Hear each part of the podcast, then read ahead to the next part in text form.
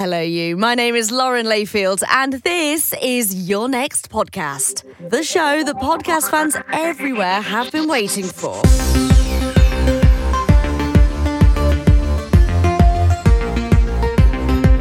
If you're stuck in a podcast rut, or your favorite show is between seasons, or you just need some, you know, fresh, serious podcast inspiration, you have come to exactly the right place.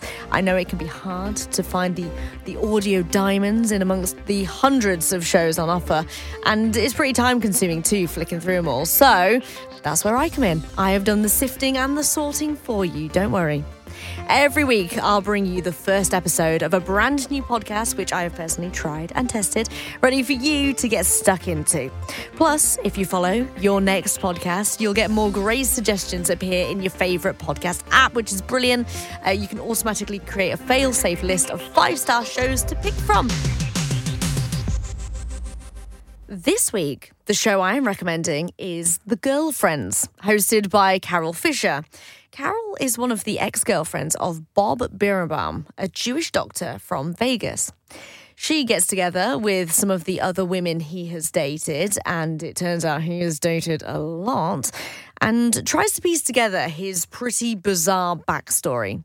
I know is very comfortable talking about his practice as a plastic surgeon, but not real comfortable talking about his past. So I'm asking him these questions, and I, in a joking way, say to him, well, what did you do? Murder your wife? And his response was, well, what do you know? This is a show that will hook you right from the start because the story is so unbelievable and it's told really stylishly too. The first episode is called The Good Jewish Doctor, but trigger warning, this series does deal with domestic violence. So if that's not going to be good for you to listen to, then I recommend you don't.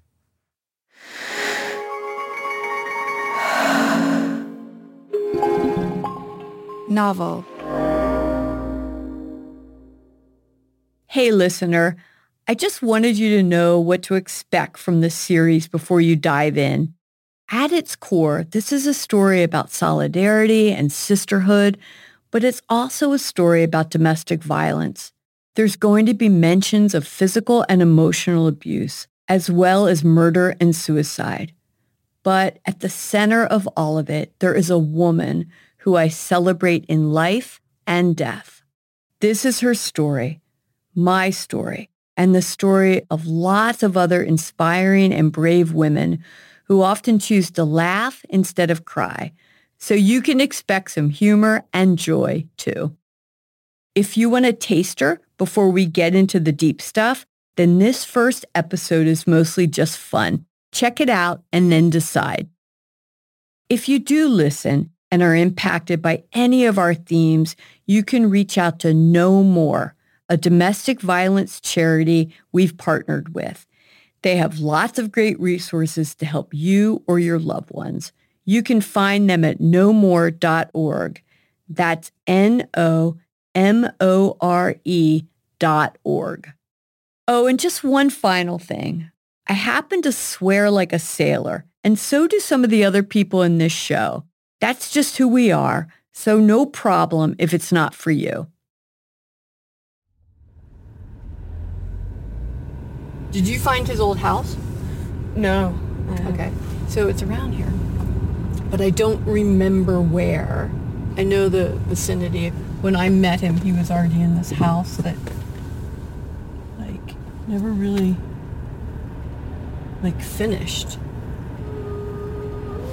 Like, it had an unfinished backyard and boxes that never got unpacked. And it was kind of weird. Just because he never go around to it? You know, I just think that he never could settle his life. I think he was always running from the truth and it was all about image. Mm. So the house from the outside looked good, you know. I'm Carole Fisher. I don't usually spend my time lurking around my ex-boyfriend's houses. I actually live a fairly normal life. I work in end-of-life healthcare. I'm also a mother, a grandmother, and a wife. What I'm not is a podcaster. So everything about this is so new to me. But I have my producer, Anna, who's here to help me with that. And it turns out the first thing I need help with is timekeeping. Oh, two minutes I had late. no way to text you. I'm like, I don't have her number. You're not even late. Come into my messy beat up car.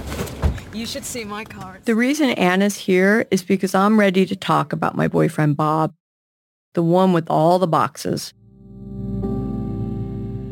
Everyone has exes that they think about after the breakup. But this one, it's unique. I've been thinking about Bob for nearly 30 years, and it really did start with that unfinished house of his in Peccole Ranch, Las Vegas, Nevada. I remember finding it so odd because the house was so nice downstairs with the fancy kitchen and a comfortable living room.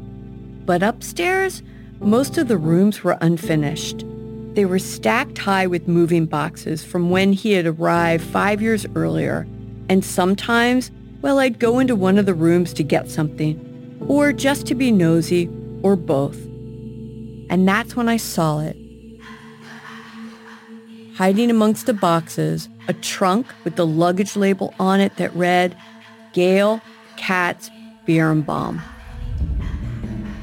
I never asked Bob about that trunk. In fact, I didn't ask Bob a lot of things.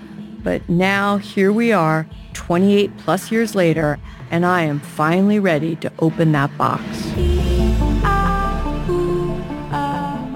Everybody thought he was the greatest thing since sliced bread. He spoke several languages. He did medical missionary work. He's a doctor. He's a doctor. That's all she talked about. He was a pilot. He had his own plane. He was Jewish. He was the shit.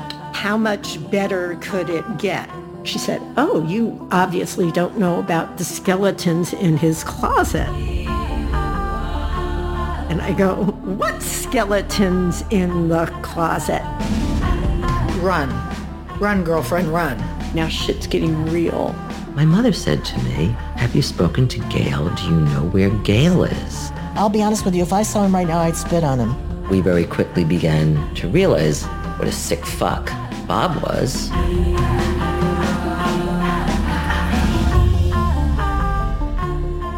From the teams at Novel and iHeartRadio, you're listening to The Girlfriends. Episode 1, The Good Jewish Doctor.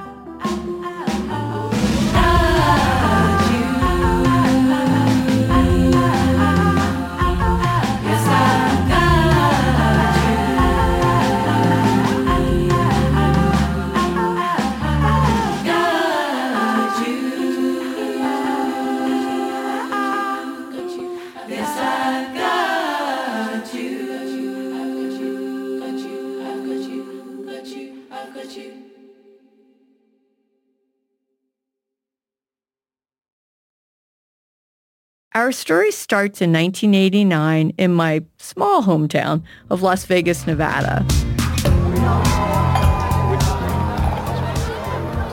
It's New Year's Eve, and the entire city was celebrating the start of a new decade. Gina Perry's throwing one of her famous parties over in Spanish Oaks, which is this new Mediterranean-inspired townhouse complex just off Sahara Avenue in the middle of Las Vegas. Think terracotta tiles, swimming pools, and heavy iron doors.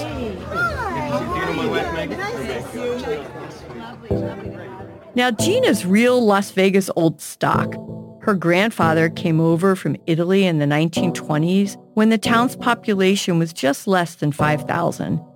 He wound up in Vegas founding our first luxury hotel, the Hotel Apache. Then there's Gina's mother. She was an original Las Vegas showgirl. It's the kind of heritage that really teaches you how to always buy one champagne bottle too many and how to turn the music up just loud enough. Here's Gina. There was a lot of people in the house in the living room. It was very convivial. People were laughing and drinking. But like any party in Las Vegas, it wasn't all social. Gina's brother worked in real estate and had invited some of his commercial investors over to schmooze, many of which were physicians from around the city. My brother's friend invited Bob Bierenbaum. Bob's been brought here by his childhood friend, Scott Baranoff, a urologist who really made it big in Las Vegas. He'd recently managed to convince Bob to move over from New York to take up a new residency as a plastic surgeon. I had no idea that Bob was going to be there. I didn't know who Bob was. I remember that he was dressed really nice. I think he had on like a tux or something. And everybody was dressed sharp, but it was not necessarily a tux type situation. Bob was tall and he had cropped dark curly hair. But the thing everyone seemed to notice about Bob was his piercing dark eyes. You know, he was just the town's newest, most eligible bachelor. Gina starts introducing him to her friends, including her neighbor, a local chiropractor named Stephanie Youngblood. Her look was, you know, cool and chic. That's kind of how I think of her as like a European model type. But she came in looking good, and Bob was already there. They seemed to really hit it off, and throughout the evening, Gina would pass by them sitting on her big white couch.